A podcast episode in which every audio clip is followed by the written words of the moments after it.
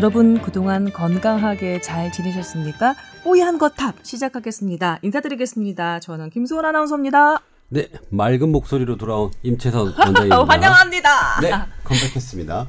안녕하세요. 1박 2일째 회사에서 어, 떠나지 못하고 있는 회사 지방령이 된 것 같은 남주현입니다. 지방령. 네, 안녕하세요. 신현영입니다. 네, 지금 이게 오랜만에 들어서 무슨 얘기인가 하신 분들을 위해서 약간 배경 설명을 각자 좀 해야 돼요. 왜 맑은 목소리인지, 왜 회사 지방령이 됐는지, 신현영 교수님 지금 왜 더 아름다워지셨는지 각자 지금 더 배경 설명을 해주십시오. 어디 가지 마시고 신 교수님 방송 중에 어딜 돌아다니세요?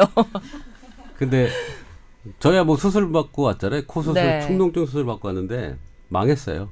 어, 여, 여전히 비음이 남아 있는 것 같은데요? 그게 아니라 코 수술하고 나서 이제 후각을 찾았더니 미각을 찾게 됐어요. 아, 모든 음식이 지금 다 맛있어서 그 아. 풍미, 향취 이런 것 때문에 아니 근데 도는 거죠. 사실 이제 살이 찔까봐 약간 그러시는 것 같은데 네.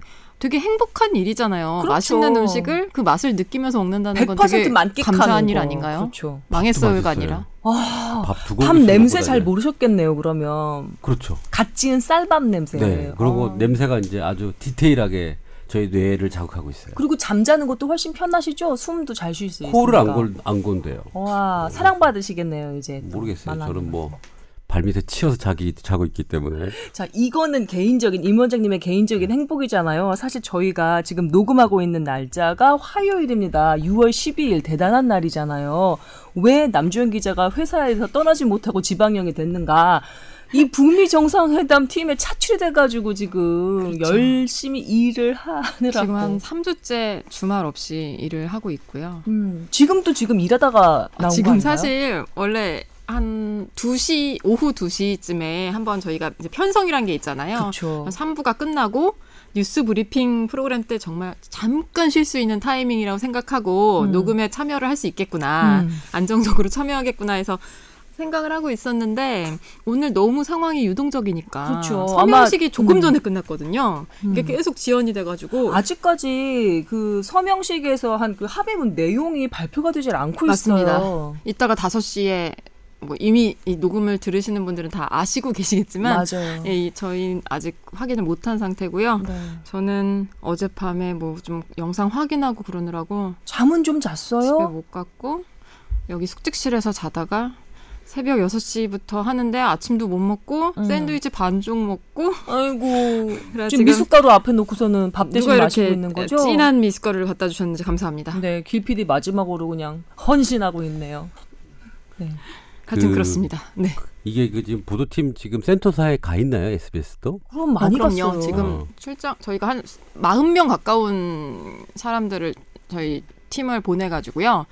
제가 그, 그 기자님들 항공과 숙박과 네. 온갖 걸 해결하고 지금 영상 뭐 밑그림 그런 것도 붙여주는 작업을 하고 있어가지고요.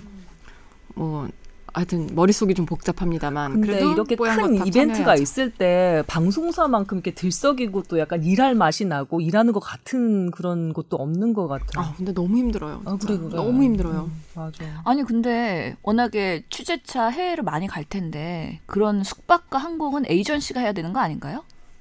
어, 그러니까 숙박 이렇게 항공 같은 경우에 실제로 항공사와 컨택을 하시는 이- 저희 총무팀 선배는 따로 계시는데 음. 어쨌든 이게 저희가 계속 그 현장의 상황 그리고 음. 조금씩 조금씩 풀이 됐잖아요. 뭐 음. 누가 언제 도착한다, 언제 그치. 도착한다. 그게 날짜가 나올 때마다 계속 유동적으로 변하고 기자들을 뭐 예를 들어 11일에 가기로 했던 기자들을 10, 10일로 땡긴다던가 뭐 그런 일정들을 다 조율을 해야 되잖아요. 그런 거는 저희 팀에서 해야 되는 일이죠. 그러니까 제가 드리고 싶은 말씀은 이렇게 고급 인력인 고급 인력이 아닙니다. S대 출신의 우리 의학 담당 기자를 그렇게 짜잘한 일을 시키는 게 과연 SBS한테는 득이 되는가 실이 되는가. 고급 인력은 일단 아닌데요. 음, 고급 인력은 맞아요. 참 어렵네요. S대 근데 출신의 고급 이게 인력. 이게 어렵더라고요. 사실 서포팅이라는 게 상황을 다 알고 있어야 가능한 경우가 많잖아요. 그냥 어디서 외부 인력이 그냥 에이전스처럼 에이전트처럼 해서 하면은 보도국이 돌아가는 상황도 모르고 그다음에 이런 식으로 대형 국제 이벤트가 있을 때 현장에서 어떻게 조율되는지도 그 그림도 모르니까 현장에 많이 나가봤던 베테랑 기자가 안에서 서포팅을 이렇게 좀 조율을 어레인지를 해줄 필요가 있는 거고 그 막중한 책임을 남 기자한테 맡긴 거예요. 그러니까 표현을 할 때. 그러면 뭔가 컨트롤 타워의 역할을 하고 있다 또는 코디네이션의 역할을 하고 있다 이렇게 우아하게 표현을 해야 되는데 항상 표현하는 거 보면은 잡일하고 아직도 10년 차인데 말단 무수리병에 걸려서. 그래요. 그러니까 이게 무수리병- 자존감이 낮은 건지 무수리병에 건지. 걸려서 그래요. 나는 안 이뻐요. 나는 뭐 여기 얼굴이 많이 탔어요. 난 머리숱도 작아요. 이렇게 아름다운데. 그런 무수리병 있는 사람들은 혼나러 온 걸려서. 것 같아요. 어? 혼나러 온 거 아니에요. 저 어, 지금? 저 지금 시간도 없는데 지금 이러고 있으면 안 되는데. 어, 지금 안 그래도 지금 약간 멘탈이 흔들흔들하는데 어, 좀. 잘해주세요. 그래. 사랑해. 남기자 사랑해. 어. 미숫가루 어서 뭐, 마셔요. 네네네. 네. 당 드세요. 하고. 그래 여기. 여기 신 교수님이 또 달달한 거 가지고 오셨네. 저는 이 싱가포르에서 지금 센토사 섬 가보셨어요? 못 가봤어요. 아, 저는 가봤거든요. 저 음. 진짜 정말 예쁜 곳이고 현장에 급파되어 있는 이한석 기자의 워딩에 따르면 습식 사우나 같은 날씨라고 얘기를 하더라고요. 아, 밖은 현재. 그렇죠. 어. 예, 근데 이제 거기에 있는 뭐 깨끗한 도시 음. 그리고 이게 세계 정세적으로는 이 회담을 유치를 한 거잖아요, 사실은. 네. 이거의 능, 외교적 능력은 또 싱가포르이 대단한 거고요. 음. 어, 하나 조금 마음에 걸리는 거는 그 우리 싱가포르이 중국과 많이 가까워요. 음. 외교적으로. 음. 그래서 이 중국의 입김이 들어간 것인가. 아. 그 다음에 김정은이 타고 온 비행기가 지금 에어 차이나 그쵸, 비행기죠. 예. 이런 중국의 또 비- 전투기가 또 호의를 엄호를 했, 엄호를. 했다고 해- 예. 하죠. 그러니까 중국의 입김을 통해서 China passing을 막기 위한 중국의 입김 때문에 싱가포르 유치라든지 이런 것들이 연계가 돼 있는지 않은가라는 좀 걱정도 되고요. 뭐 트럼프가 받은 걸 보니 아무리 뭐 China가 좀 입김을 불었다고 해도 오케이 그 정도는 받아줄 수 있어라고 음, 납득을 하고 받은 거겠죠 트럼프가. 그렇겠죠. 음. 아무튼 굉장히 걱정했던 것 중에 하나가 회담 시작하고 얼마 안 돼서 누군가 자리를 박차고 나오면 어떡하나 되게 그치. 걱정했거든요. 네. 어, 뭐. 아 근데 거기까지 현장까지 가서 설마 아, 박차고 물론 나오겠어. 원래 모든 정상회담은 음. 실패한 정상회담은 없다고 해요. 어떻게든 잘 포장하고 그렇다곤 하지만 워낙 이제 특이한. 캐릭터들이기 때문에 음. 굉장히 조심을 했어요. 거- 굉장히 걱정을 했어요. 근데 음. 다행히 뭐 큰 무리는 없이 끝나는 것 같습니다. 아직도 합의문 내용을 발표를 안 하고 있어요. 저희가 지금 그 조금씩 라이브로 알려지고 보면서 예. 지금 진행을 하고 있긴 하거든요. 조금씩 알려지고 있죠. 네. 참 세기의 회담입니다. 그러게 우리 예. 뽀얀 거타 보건 의료 관련 팟캐스트 방송을 하면서 이렇게 북미 정상회담 라이브로 이거를 예, 모니터링을 해가면서 방송할 줄은 정말 몰랐어요. 신 교수님, 김정은과 트럼프의 건강 상태나 뭐 안색 뭐 이런 거 좀 한번 가정 전문의로서 한번 브리핑 해주셔야 되는 거 아니에요? 우리 뽀얀 가족들을 위해서 그런 거 기다리신 분도 틀림없이 계실 거예요. 뭐라도 보건 의료랑 엮으려고 항상 그런 이런 정상들의 회담을 하고 나면은 그런 질문들이 꼭 오더라고요. 그럼요, 그럼요. 그래갖고 사실 이 분들의 외모, 우리가 몰폴로지라고 하죠. 그런 것들을 좀 자세히 보려고 아까 저기 화면에 가까이 갔다가 왔는데 네네. 공통점이 있죠, 우선. 어, 풍만하세요. 그쵸. 두분둘다 다. 고도 비만이시죠. 어. 어, 그런 공통점이 있어요. 그 누가 더 비만할까를 추측을 해보고 있는데 사실 아, 도찐 개찐인 것 같아요. 김정은 위원장이 더한 것 같아요. 그러게요. 키가 네. 20cm 정도 차이가 난대요. 그리고 음. 김정은 위원장이 168cm에 뭐 몸무게 130kg 그 정도로 알려져 있는데 그 정도면 어느 정도나 비만인 거예요? 그 BMI 계산 해 주시고요. 네. 우선 가까이 가서 보니까 네. 하여튼 머리 하나의 키 정도의 차이는 나요. 음. 예. 그리고 뭐그 양복을 입고 하여튼 위원장 복을 입었기 때문에 사실 타이트하지 않기 때문에 누가 더 뭐 내장 비만이 있고 그런지 감별은 안 되긴 하는데 음. 우선 가까이서 얼굴을 보면은 김정은 위원장이 턱이 두 개죠. 네. 음. 그리고 트럼프 대통령은 약간은 어 그냥 연령이 있기 때문에 턱에 살이 좀 처진 정도? 음. 그 비만 지수가 몇이라고요? 46 근데 BMI 지금 지수 봤을 46이면 때 어떻게 되는 거예요? 뭐 초고도 비만이죠. 초고도 앞에 예. 초자 붙여야 되는 저 거예요. 수술을 하셔야 되는 그래야지 여러 가지 대사 지표가 좋아질 정도의 그런 실제로 김정은 거죠. 위원장이 어. 위 밴드 수를 받았다 그런 정보도 있었어요. 추측성 외신 기사가 나온 적이 있어요. 2016년인가요? 어. 근데 효과가 없었나 보죠? 근데 그것도 뭐 확인된 건 아니고 그때 어. 영국 언론이 보도를 했었는데 음. 그때가 이제 신해철 씨 사망하기 몇 달 전 뭐 그 무렵이었어요. 음, 북한 관련해서는 받았다. 워낙에 오보도 많고 그 그렇죠. 러니까 네, 어쨌든 이제 비만 신 교수님 말씀하신 대로 음. 비만 수술을 받아야 할 정도로 초고도 비만인 건 맞는 것 같아요. 그리고 트럼프 대통령의 질병 상태나 그런 것들은 보도된 게 아직은 없죠. 지금 70대가 훨씬 넘은 예. 노령인데요. 원래 그 국가 원수들의 건강 상태 그런 거는 거의 기밀이죠. 국가 기밀급이기 그렇죠. 때문에 그래서 보면은 김정은 위- 위원장보다 더 키가 크고 골격이 있기 때문에 무게가 더 많이 나갈 가능성이 있고 음, 기본적으로 100kg 이상은 당연히 넘을 거고요. 그래요. 그래도 120에서 한 140 또는 150까지 갈 수도 있을 것 같다는 생각이 드는데 네. 똑같은 비만이라 하더라도 젊은 사람들은 상대적으로 여러 음. 가지 호르몬이나 그 상태 때문에 질병으로 이행될 가능성이 사실은 낮죠. 음. 그래서 근데 노령이다 보니까 예, 트럼프. 대통령이 같은 초고도 비만이라고 해도 음. 뭔가 당뇨나 고혈압이나 고지혈증이나 등등의 음. 뭐 질병으로 이해될 가능성은 높고 음. 지금 그런 것들에 관련된 약을 드시는지는 아직 음. 뭐 파악이 안 됐기 때문에 명확하진 않지만 그럴 리스크는 더 높다. 신 교수님 오늘 그 두 사람 북미 회담에 나선 그 두 정상의 호흡이나 아니면 눈빛 같은 것 좀 보셨는데 저는 아주 이렇게 싱가포르이 더워서 그런가 김정은 위원장이 입을 잘 못 다물고 호흡이 아주 가쁜 모습을 여러 차례 목격을 했거든요. 음, 실제로 저렇게 비만하면은 음. 그 수면 무호흡증이 동반될 가능성도 높고요. 음. 사실 기도도 상대적으로 좀 좁을 어, 수도 음. 어, 그럴 가능성도 있죠. 그래서 밤에 혹시 양압기를 차고 주무시지는 않을지 좀 궁금하기도 하고요. 잠깐만요. 양압기가 뭔가요? 음, 말 그대로 양압이거든요. 우리가 양압? 예 숨을 쉴 때 뭔가 기도가 좁아지거나 여러 가지 음. 원인에 의해서 우선은 그 임원장님은 양압기 사용해 보신 적 있나요? 어, 저는 안 해봤죠. 아, 그 정도까지는 입안에 아니셨군요. 끼우는 장치인가요? 어, 얼굴에 연결하는 장치거든요. 네. 장착하는 장치라고 보면 될 것 같고요. 음.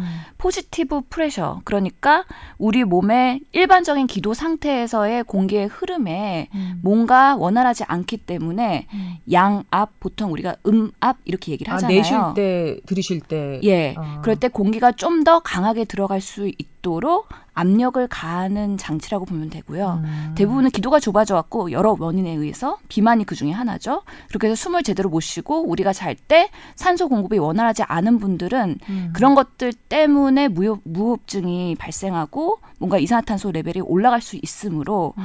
산소를 의식적으로 강제적으로 기계를 통해 가지고 어, 공급해 주는 기계가 되는 거죠. 짧은 그 회랑을 걸었는데도 그 뒤에 약간 숨을 가빠 가쁘게 내쉬는 모습이어서 살짝 걱정돼서 저는 요즘에 김정은 위원장의 건강 상태가 상당히 걱정이 되거든요.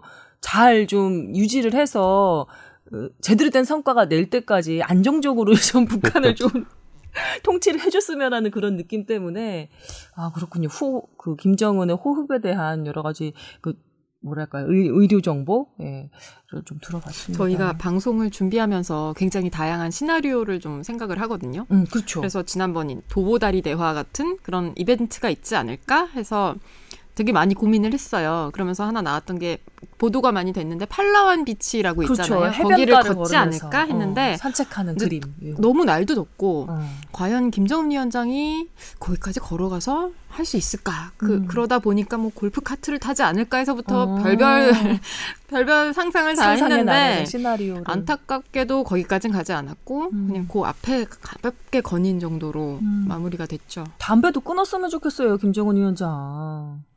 어, 그 얘기도 이따가 그 통일 의료를 아, 얘기하면서 그렇구나. 사실 북한의 금연, 흡연 현황 이런 것들도 얘기를 할 예정입니다. 예, 뽀얀거탑 여러분과 함께하고 있습니다. 오늘은 아, 특별한 날이니만큼 저희 의료 상담은 조금 미뤄두고요. 두 가지 주제로 아주 좀 알차게 꾸며드리려고 합니다. 첫 번째 주제 지금 잠깐 신현영 교수님께서 이렇게 약간 리크를 하셨는데요.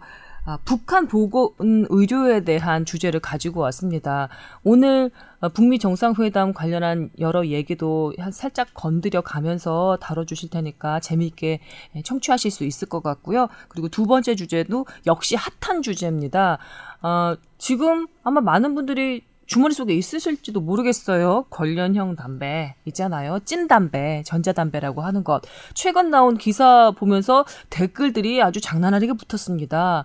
뭐 믿을만하다, 믿을만하지 못하다. 그럼 어쩌자는 거냐? 팔기는 왜 파냐부터 시작해서 말이죠. 관련해서 임, 임채선 원장님께서 여러 가지 좀 정보를 좀 모아 오셨습니다. 그리고 한마디 하겠다고 별은 그런 예, 부분도 있는 것으로 제가 녹음 전에 들어서 알고 있거든요. 예, 기대해 주시기 바랍니다. 그리고 어, 남 기자님 좀 이렇게 많이 좀 드셨어요? 뭐 하나 네네. 더 갖다 드릴까? 아닙니다, 어, 괜찮습니다. 괜찮아요? 네. 배좀 찼어요? 네. 아, 이제 좀 눈이 좀 떠지네. 그 전까지는 얼굴이 노래가지고 너무 부려먹으니까 회사에서 미안해요. 아유, 별 말씀. 나는 오늘 어, 아- 뭔가 선배 사장님 같은. 아, 사장님으로 그것도 발언인데요? 아, 올라가시나요? 근데 12시 뉴스 오늘 좀 취소가 됐거든요. 저 특보 들어가느라고. 좀 사람 쉬셨나요? 쉬었잖아. 사람이 좀 괜찮지 않아요? 어.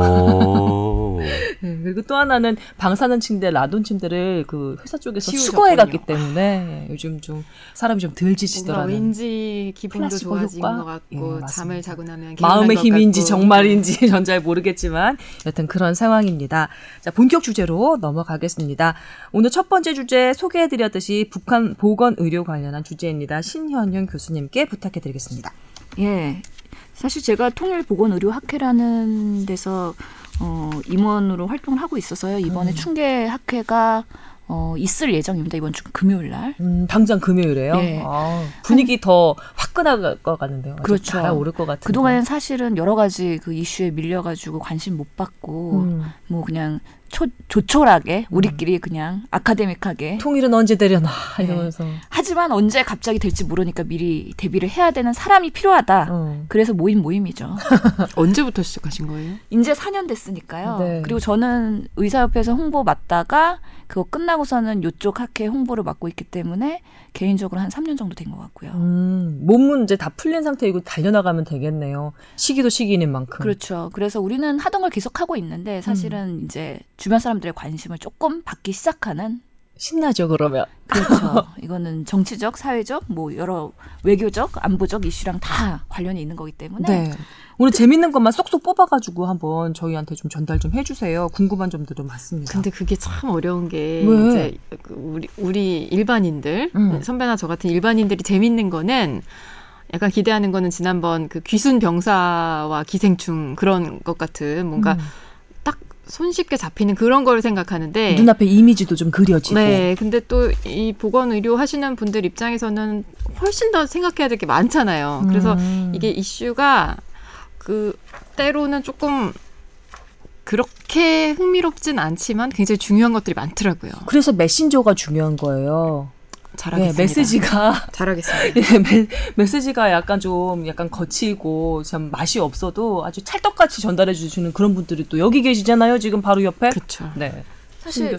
얼마 전에도 의사협회에서 의사 수가 앞으로 너무 초과될 것이므로 의대 정원 수를 줄여야 된다는 다시 한번 성명서를 배포했었거든요. 음. 근데 지금 통일이 된다 그러면 또 얘기가 달라질 수 있을 것 같아요. 북한 의료 현실은 어떤데요? 의사들이 어떤데요? 북한의 의료제도랑 사실 남한의 의료제도랑 이거를 나중에 통일이 된다? 음. 그랬을 때는 어떻게인가 통일 통합을 하고 접목을 하고 뭔가 자격증을 정리해 줘야 되는 작업이 필요한 거잖아요. 음. 근데 의과 교육의 시스템에 얼마 나 그런 남한에서 북한 의사들이 인정할 수 있을까? 음. 또는 북한 의사들이 봤을 때 남한 의사들의 그런 진료 행태를 얼마나 받아들일 수 있을까? 음. 이런 것들을 한번 고민을 해봐야 되거든요. 음. 예를 들어서 내가 남한 사람인데 북한 의사가 이제 통일이 돼서 기준을 했어요. 그래서 북한 의사가 진료실에 들어왔더니 있더라. 그랬을 때 내가 진료를 받고 나왔을 때 음. 남한 출신 의사와 뭔가의 차이점은 있겠죠. 차이점이 그렇- 많을 건데요. 예. 제가 알고 있 그래서 그 진료 받은 내용에 대해서 내가 그걸 어떻게 받아들일 것이냐. 일단 북한 의사들이 어떤지부터 정보를 좀 주시죠. 그림 자체가 그려지지 않으니까. 예. 사실은 뭐 임 원장님이 복수 면허자이시기 때문에 좀 더 북한의 의료 시스템과 친화될 수는 있을지 모르겠는데요. 음. 우선 북한의 의료 시스템을 좀 이해할 필요는 있어요. 아무래도 사회주의 국가고 공산 국가다 보니까 무상 의료를 어, 추구하는 곳이잖아요. 네. 그렇기 때문에 우선 무상 치료제, 병원에 가도 돈을 내지 않는다. 그게 음. 기본적인 거죠. 그게 무조건 좋은 건 아니죠, 사실. 그만큼의 비용이 안 드는 대비에 질이 떨어질 수 있기 때문에 음. 사실 사회주의 국가에서는 예방 의학이 훨씬 더 발전이 되어 있습니다. 그렇겠죠. 예. 음. 그래서 어떻게 하면 뭔가 운동, 건강한 생활 습관 음. 이런 것들을 강조해야 됨에도 불구하고 하지만 북한의 그동안의 일련의 여러 가지 역사적 배경을 보면은 고난의 행군도 하고 경제적으로 어려움도 있고 그렇기 음. 때문에 이런 건강한 생활 습관이나 예방 의학에 대한 필요성은 어, 체제 하에서 있긴 하지만 실제로 어, 북한 주민들은 별로 인식하고 있지 않아요. 음, 예를 들어서 먹고 사는 게 바빠서 예, 먹고 사는 음. 게 바빠서 많이 움직이면 움직일수록 에너지가 소비되므로 아껴야 된다. 그 정도로 운동의 필요성에 대해서 별로 인지를 하고 계시지 못하시는 아. 그런 분들이 꽤 있다는 거죠. 음. 이런 것들은 보통은 우리가 북한 이탈 주민, 그러니까 탈북자라고 보통 얘기했던 그 사람들이 이제 남한에 한 3만 명 정도 있거든요. 음. 그분들을 대상으로 연구하고 북한의 특성이 어떤지를 남한 체제랑 비교하면서 나왔던 여러 가지 연구들에서 보고가 되고 있는 거긴 하거든요. 마치 그거 생각나네요. 옛날 우리 보리, 보릿고개 때 움직이지만 움직이지 밥 먹고 움직이면 배 일찍 꺼져. 뭐 이런 느낌이랄까? 경험을 하신 분 같이. 말씀하십니다. 말, 말투도 되게 구수했죠 방금. 제가 왜 그랬죠? 되게 옛날 분 같습니다. 그, 래요 그리고 우선은 우리가 보통 뭐 요즘에 장애인 주치의다, 노인 주치의다, 주치 제도의 필요성에 대해서 슬금슬금 우리나라에서도 얘기가 되고 있는데 어, 북한은 우선은 의사 담당 구역 제도, 그러니까 호 담당 의사들이 있어요. 음. 어느 지역에는 누가 담당한다, 어느 음. 지역에 누가 담당한다. 음. 그래서 의사들이 진료도 하는 거지만 예방이나 위생 선전이라고 얘기하거든요. 그러니까 음. 보건 교육 이런 것들도 하거든요. 그래서 네. 담배 피지 마세요. 뭐가 해롭습니다. 뭐가 해롭습니다. 이런 것들도 음. 의사들이 해야 되는 거죠. 근데 그런 위생 선전들이 음. 원활하게 되고 있지는 않아요, 사실. 음. 예. 그런 큰 특징들을 가지고서는 우선은 얘기를 해야 될 것 같고요. 네. 음. 어, 그 의사 제도 지금 사실은 북한은 그 의사가 있고요. 어, 한의사도 따로 있어요. 근데 이제 그게 어, 혼재돼 있는 형태로 돼 있어요. 네. 물론 한의과 대학이 있습니다. 우리나라에. 음. 어, 김일성 뭐 한의과 대학인가 있고 그거에 또 국제 학술 교류를 지금 하고 있는데 지금 해외에서도 뭐 그런 교류들을 지금 북한도 시작을 했어요. 음. 그러니까 모르겠어요. 이게 김정은의 그 저 위원장의 행보에 따라서 그런지 모르겠는데 북한에 있는 의료 관련 사람 하는 사람들이 국제적 교류를 지금 시작하고 있는 단계거든요. 음. 아마 해외의 어떤 의료에 대한 어, 학술 교류를 시작을 함으로써 지금은 국내 북한 국내의 어떤 의료 기술을 도입이라든지 새로운 걸 도입을 위한 어떤 움직임이 지금 시, 뭐 있다고 지금 봐야 될 것 같고 한의 쪽에 대한 처방과 어, 어, 예방이 훨씬 더 지금 많은 걸로 돼 있습니다. 오 그래요. 네. 우리 옛날에 50년대 우리나라 50년대 60년대 어때 기억나세요? 의료일까 기, 글쎄요 제가 그때 몇 살이었더라. 글쎄요 모르겠는데. 그러니까 그 우리나라가 50년대 60년대 때는 김 사실은 웃었어. 병원이 많이 없었잖아요. 네. 병원이 없는 동네에서는 어떻게 했을까요? 민간 처방? 민간 처방? 그 당시에는 한의대도 없었어요. 근데 그 당시에는 뭐냐면 조선 시대부터 쭉 내려오는 지방에 의원이라고 불리는 한방 처방을 하는 사람들이 있었어요. 음. 그 사람들이 어떤 의료인의 역할을 했었고요. 네. 어, 의료인을 했었고 그다음 한의사라는 면허제도가 없었기 때문에 음. 그다음에 약사들이 음. 약과 약을 그때 조제해주고 판매해주면서 사람들을 케어하고 있었죠. 네. 어, 그러니까 어, 한의사란 면허가 없는 사람이 한방 치료를 했고 약사가 약을 지어주면서 약을 배포했고 병원은 국소 일부 지역에만 있어, 있는 상태였었죠. 네. 지금 북한 상태가 딱그그 상태라고 정도? 보시면 될 것 같습니다. 그래서 음. 어, 의료기관이 없는 쪽에서는 음. 그런 어, 면허를 발급 되지 않은 준 의사가 음. 치료를 담당을 많이 하고 있고 의사가 아닌 준 의사. 그, 맞죠 준 의사라고 준 불려요. 의사 제도가 네. 있죠. 예. 음. 그래서 거기 사람들이 약을 쓰는 게 아니라 우리 그 자연에서 나온 한약재나 아. 이런 형태로 치료를 많이 해서 거의 한 50% 정도는 한약 50% 이상은 한약재 형태로 한방 치료 처방을 나간다고 보시면 될 것 같습니다. 경제 제재 많이 받던 쿠바가 그런 식의 예방 의학이 많이 발달했다는 그 얘기를 들었던 적이 있거든요. 쿠바는 굉장히 좀 모범적인 보건 의료 제도를 그러니까, 가진, 예, 예, 물론 그래서- 우리랑은 좀 시스템이 다른데 한 되- 굉장히 대표적이잖아요. 네. 이 북한이랑은 조금 사정이 다른 것 같아요. 그래요? 예. 북한도 그쪽을 그런 쪽을. 지향을 했을 예, 것 예. 같은데. 예. 그렇게 좋은 상황은 아닌 걸로 알고 있고 저는 그 남한으로 오신 우리나라로 오신 탈북자들 탈북한 의사분 북한에서 의사라셨던 분을 한번 강연에서. 어. 잠깐 뵀는데 네. 그분이 한국에서 뭐 하고 계실 것 같으세요? 모르겠어요. 어느 대학병원에서 예. 간병인을 하고 계시더라고요. 의사였는데 네, 네. 그러면서 어. 국내 그 의사 국가고시 국가고시를 준비하고 계시는 어. 음. 50대였던 걸로 기억해요. 여성분인가요, 남성분인가요? 네, 여자분이십니다. 음. 근데 이제 쉽지는 않, 않죠. 아무래도 사용하는 용어도 다르고, 다르고. 그래서 공부하는 음. 게 쉽지는 않, 않다고 하셨고 그때까지만 해도 2년인가 3년 준비하셨는데 안 이게 쉽지가 않다고 국가고시 음. 합격 못 하고 계시다고 들었던 기억이 있어요. 음, 에다가 하나는 더 얘기하면은 그 왜 집단 토크쇼 있잖아요. 종편의 집단 토크쇼에 아 북한 무슨 무슨 대- 그 한의대에 나온 그 북한 출신 한의사 여자분이 나와서 김일성이 뭐 뭘 잘하기 위해서 뭘 먹었고 어떤 약을 먹었고 뭐 이런 이야기 손님처럼 그런 얘기를 하는 적이 하는 거 들은 적이 있었거든요. 한의사들은 어떤 거예요? 여기 와서 북한 이탈 주민인 한의사가 와서 여기서 한의사 영업을 할 수 있나요? 없죠.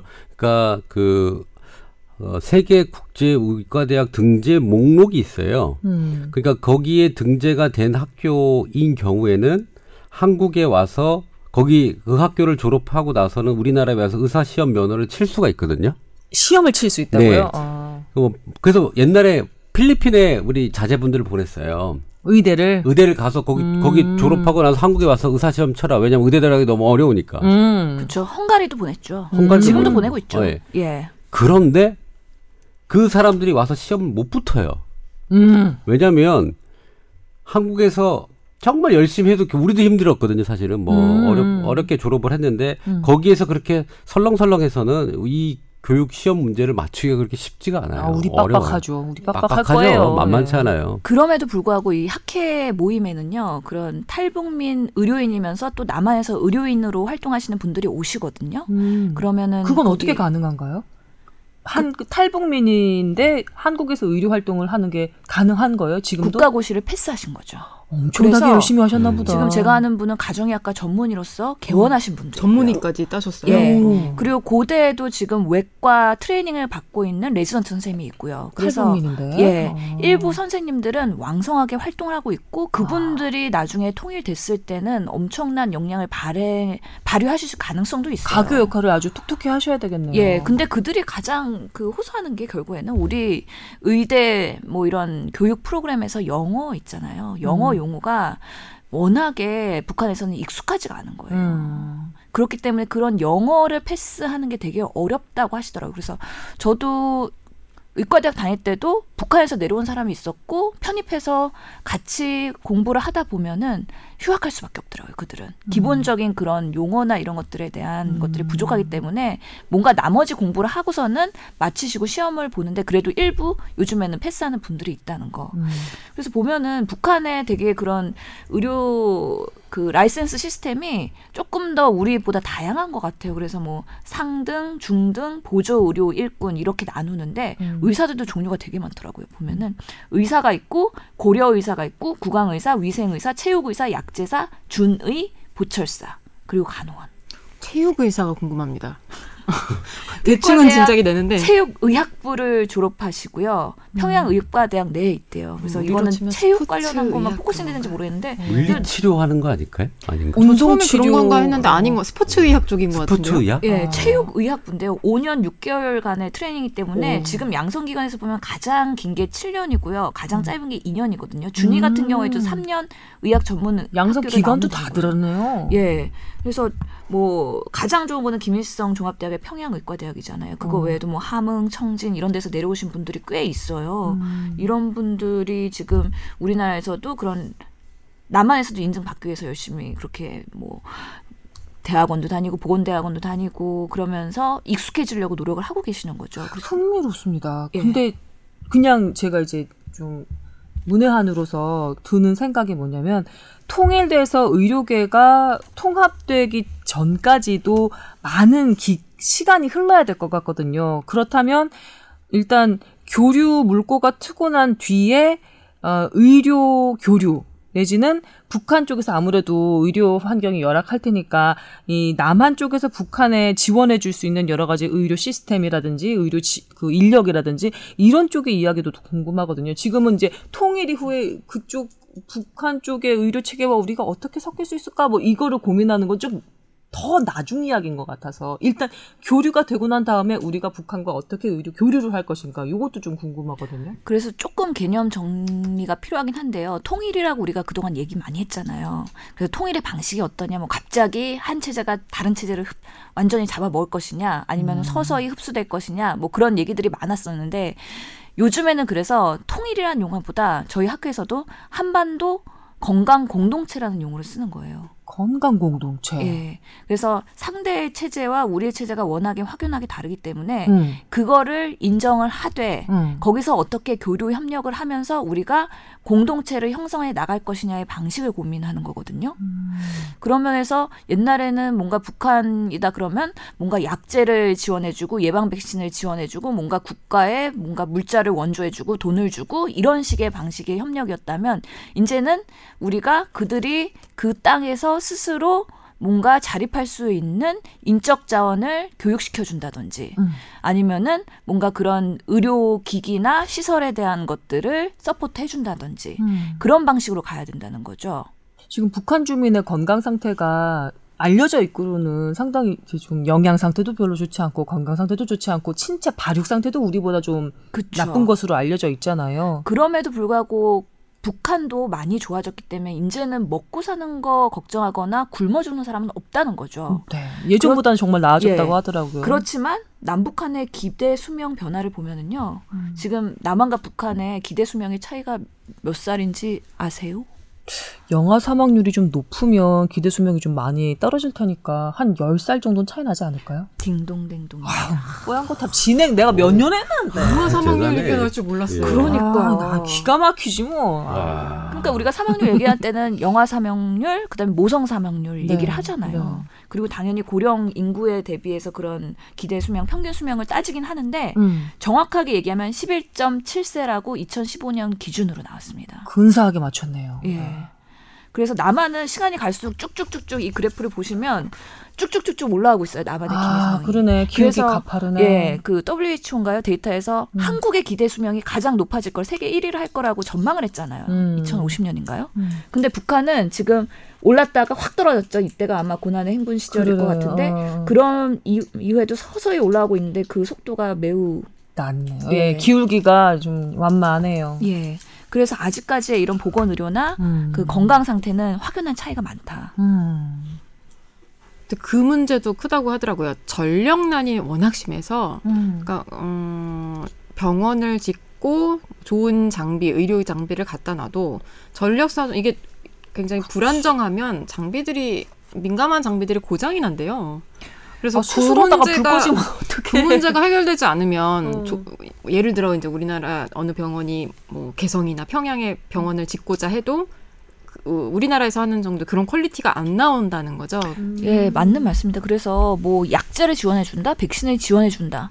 줘도 그게 그 나라에서 필요한 의료 취약지로 이렇게 뿌려져야 될 거 아니에요. 음. 그런데 그러려면 당연히 뭔가 냉장 보관을 해야 되는 약제들, 주사제들 이런 음. 것들이 보관이 안 된다는 거죠. 아이고. 그래서 그런 냉장고 없어서 백신도 어. 그렇겠네요. 그런 설비들 네. 이런 것들을 먼저 세팅을 하는 게 더 급선무다. 무조건 음. 필요한 약을 주는 것보다는 음. 겨울에 한, 저 지역을 하면 되겠네. 가을부터. 알겠습니다. 네. 음. 음. 아 진짜 도로나 뭐 전기 설비 같은 사회 기반 시설이 좀 갖춰지고 난 다음에 지원이 가도 가야 되겠네. 우선 같이 가야 되겠네요, 그죠? 이런 지원이랑 건강 공동체 통일 의료에 관련돼서는 사실 지금 정부 주도하에 이미 어느 정도 준비가 돼 있습니다. 제가 어 뭐 말씀을 못 드리겠지만 음. 많은 부분이 지금 준비가 돼 있고 음. 의료 관련돼서는 아마 3차나 2차 정도에 이미 의료 지원 및 이런 것들이 아마 곧 진행이 될 거라고 지금 예상이 되고 이거 정부 주도하에 어 원하는 지역 형태와 물건이라든지 의료의 인적 자원이라든지 여러 가지가 음. 투입이 될 거로 지금 돼 있고요. 음. 그래서 예방, 진단, 치료 관련된 섹터로 나눠졌고요. 음. 그 다음에 그 외에 이제 이상 가족들 상봉하는 거 있잖아요. 음. 이제 그런 분들이 고령이고 음. 또 이동이라든지 이런 것들이 불편하기 때문에 어 그런 분들을 북한에 어떤 모셔놓고 병원에 이제 입원시켜서 북한 병원을 또 만들고 음. 그것도 지원하는 프로젝트도 있고요. 음. 그 다음에 예방 관련된 여러 가지 그 다음에 우리 그 어, 기생충부터 뭐 우리 예, 어, 소화 관련된 것들이 좀 많이 배치가 돼 있고요. 음. 그래서 거의 어 예방 쪽하고 그다음에 진단 쪽하고 병원 세우는 거 그다음에 치료 관련된 치료는 가장 포션이 현재 적어요. 그게 뭐냐면 병을 진단해서 뭐뭐 우리가 수술하고 뭐 하고 뭐 그런 치료 부분은 또 많은 부분이 들어가기 때문에 음. 우선 음, 예방과 진단과 분류를 하는 쪽으로 먼저 포커스가 맞춰져 있습니다. 음, 예. 그렇군요. 제가 어디서 들은 얘기인데요.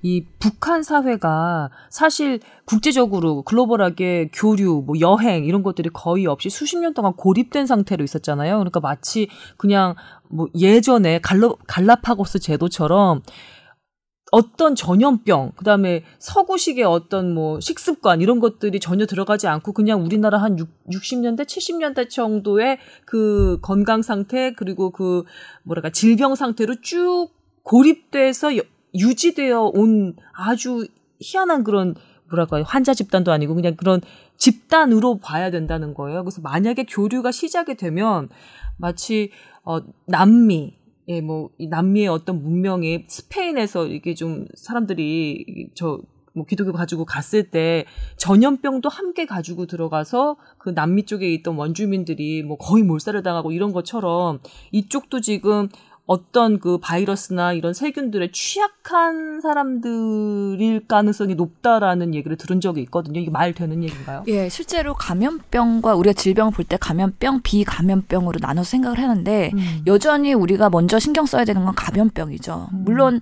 그 북한의 상황이 많이 좋아졌기 때문에 뭐 지표들이 좋아지고 있긴 하지만 음. 그래도 여전히 말라리아, 결핵, 간염 이런 것들은 훨씬 더 우리나라가 높고요. 그 음. 자체로서 특히 뭔가 교류가 시작되면은 우리나라 얼마 전까지만 해도 뭐 에볼라다, 메르스다, 신종플루다 여러 가지 이제는 국제 신종 전염병들, 감염병들이 그렇죠. 많이 노출되고 있는데 북한에도 그런 것들이 이제 들어간다는 거죠. 어, 중동 갔다 온 사람 있으면 신고하라고 얘기 나오던 게 메르스 경우잖아요. 그렇죠. 어. 그래서 우리나라도 지금 메르스 사태에 대비가 안 돼 있었기 때문에 혼란이 있었는데 북한은 어떻게 했느냐고요. 그렇죠. 그런 감염병이 서로 주고받기 시작하면은 이게 뭔가 대응 시스템이나 매뉴얼이나 그거에 대한 음. 시설 설비가 없으면 완전히 그때는 더 혼란이 있기 때문에 그렇죠. 우선 감염병에 대한 준비는 서로 해야 된다. 음.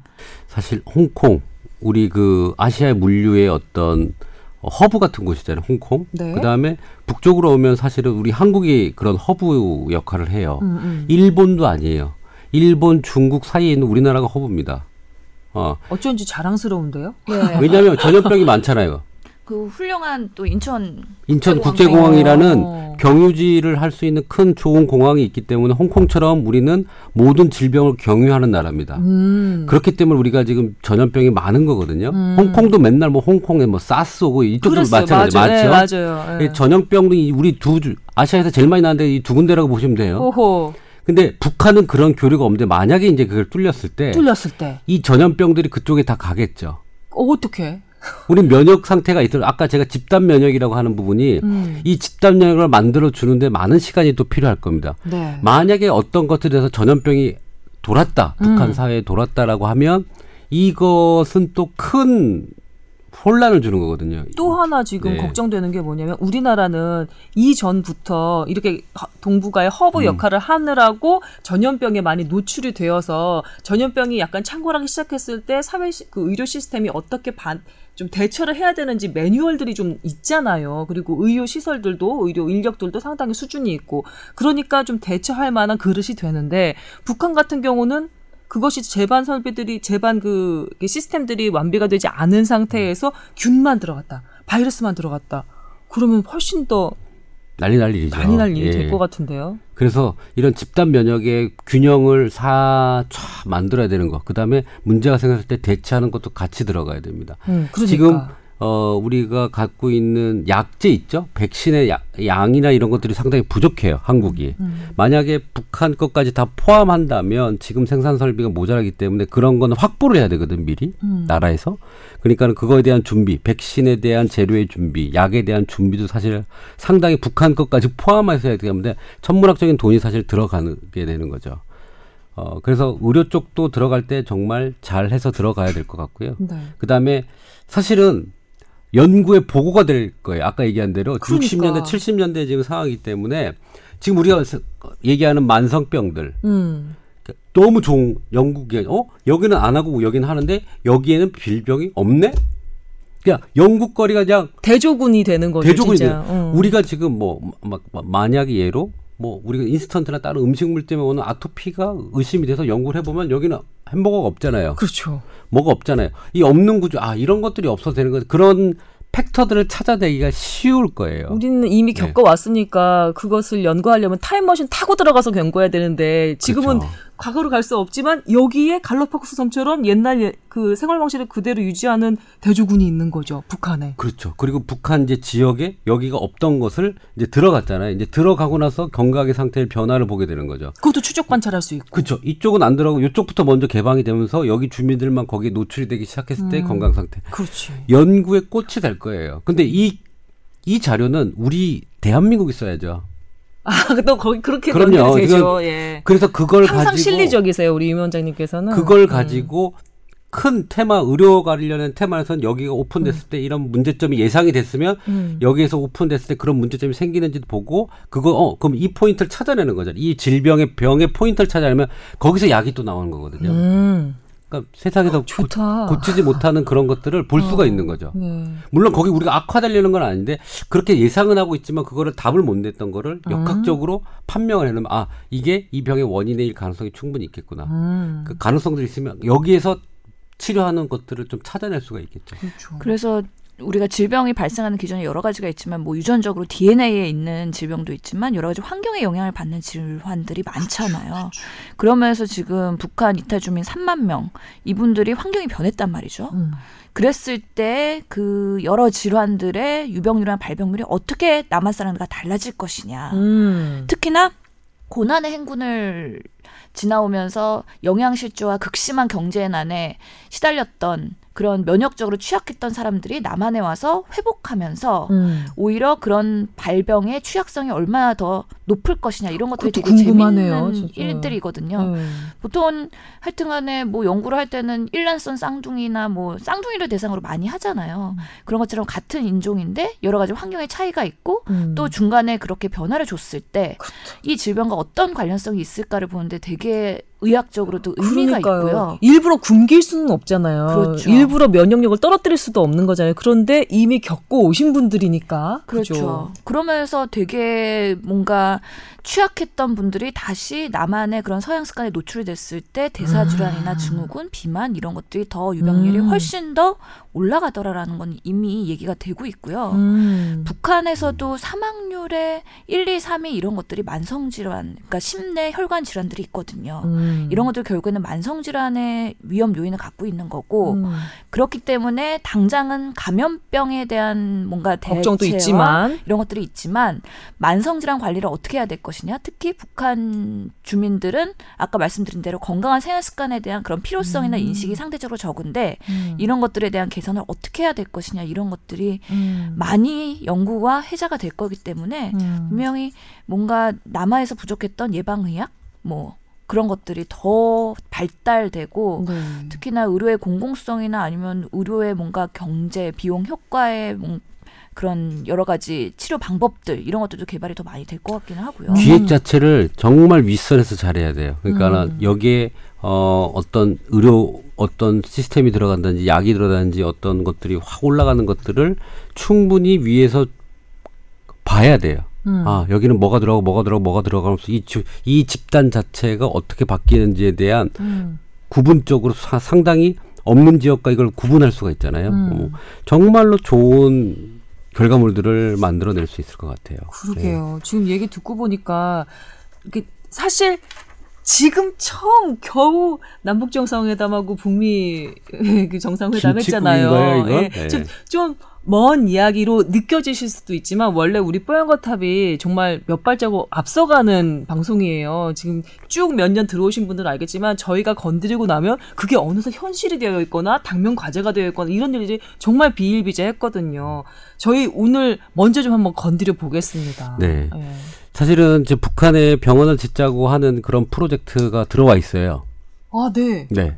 어, 그거에 대해서 기획을 하고 있고요, 이미. 음, 갑니다. 저는 조기자랑 간다고 이미 5년 전부터 얘기를 했고, 네. 우리가 그것만이 살 길이라고 얘기를 하, 와, 눈이 했습니다. 반짝반짝해요. 네.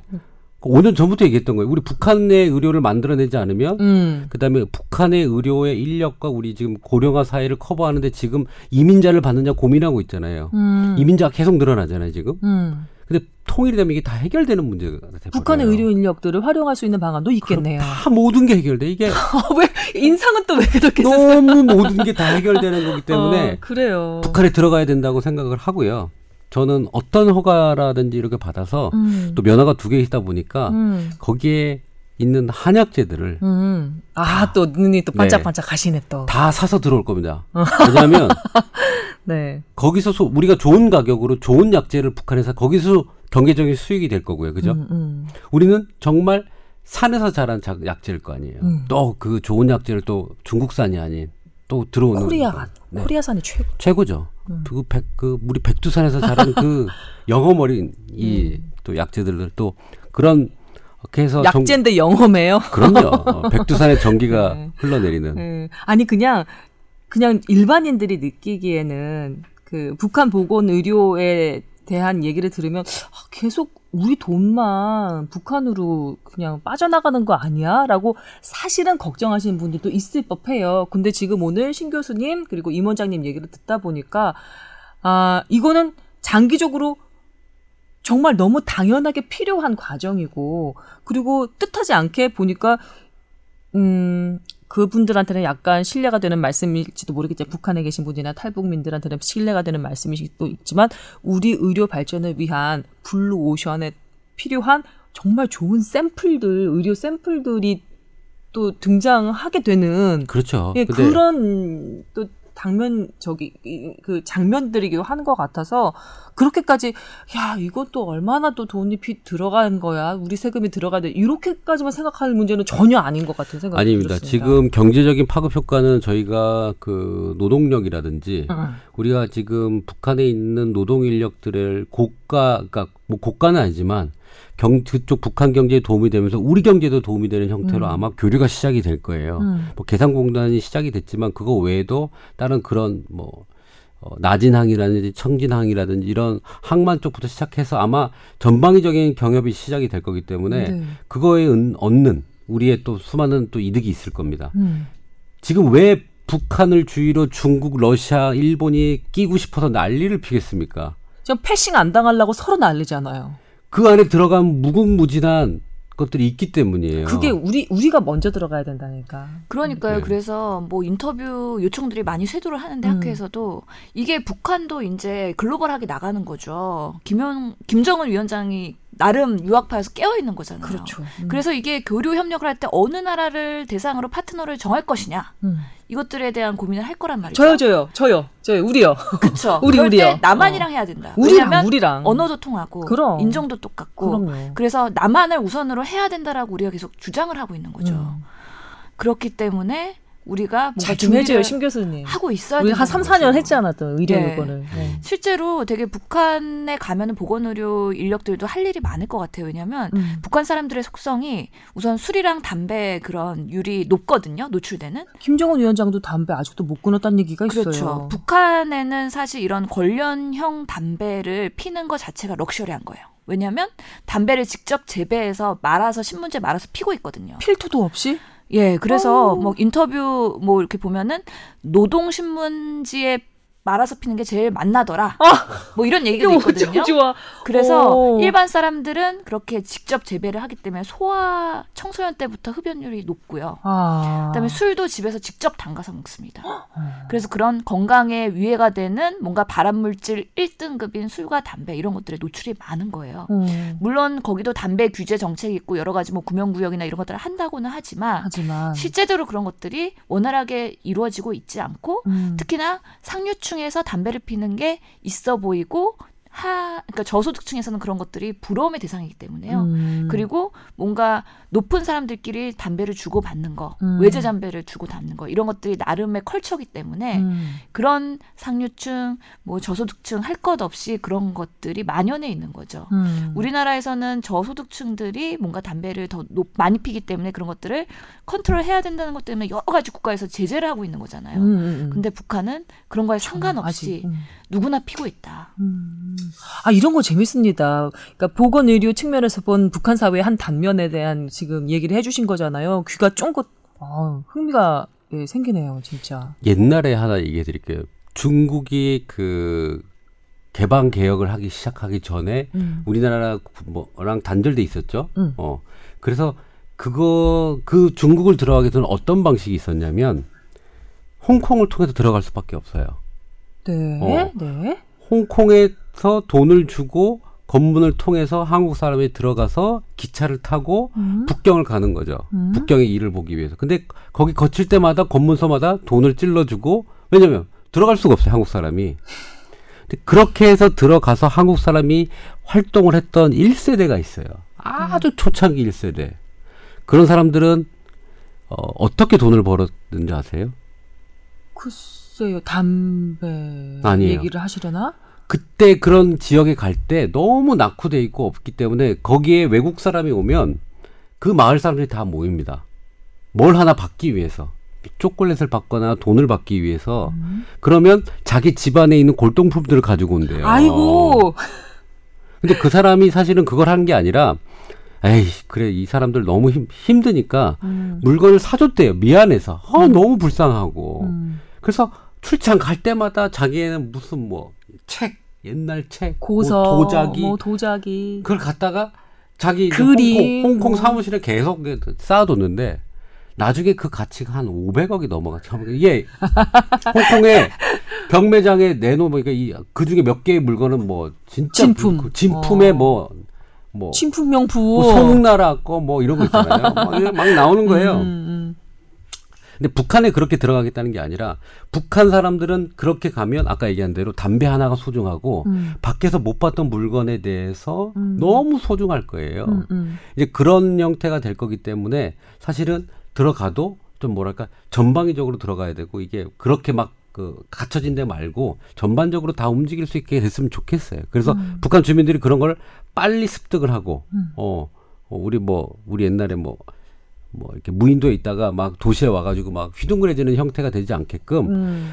언론은 사실은 그런 것들에 대한 많은 것들을 사실 또 해줘야 되지 않겠나 싶어요. 새로운 신문물에 대해서 놀라지 말고 음. 이런 것들이 있다라는 걸 충분히 어필해주고 의료도 이런 게 있다는 걸 계속 알려주니까 수많은 정보를 제공해줘야 되는 사실 언론의 어, 첫 번째 임무를 하면서 들어가야 사실은 이런 괴리 격차를 조금 더 줄이지 않을까라는 생각을 괴리의. 격차를 네. 줄이자 오늘의 포인트가 나온 것 같습니다. 그래서 괴리의 이번에. 학회에서 그 남한 의료진이 북한 사람들을 진료할 때 서로 상호 이해와 소통을 높이기 위해서 진료실 가이드라인을 발표했는데요.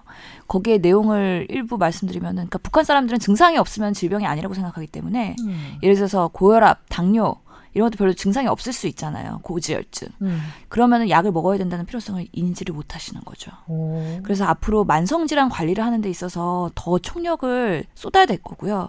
여러 가지 특성들이 있는데 북한 사람들은 정신과 진료에 되는 진료를 보는 거에 대해서 거의 그거에 대한 인식은 미친 사람에 대해서 정신 수용소에 끌려간다고 생각을 하고 있거든요.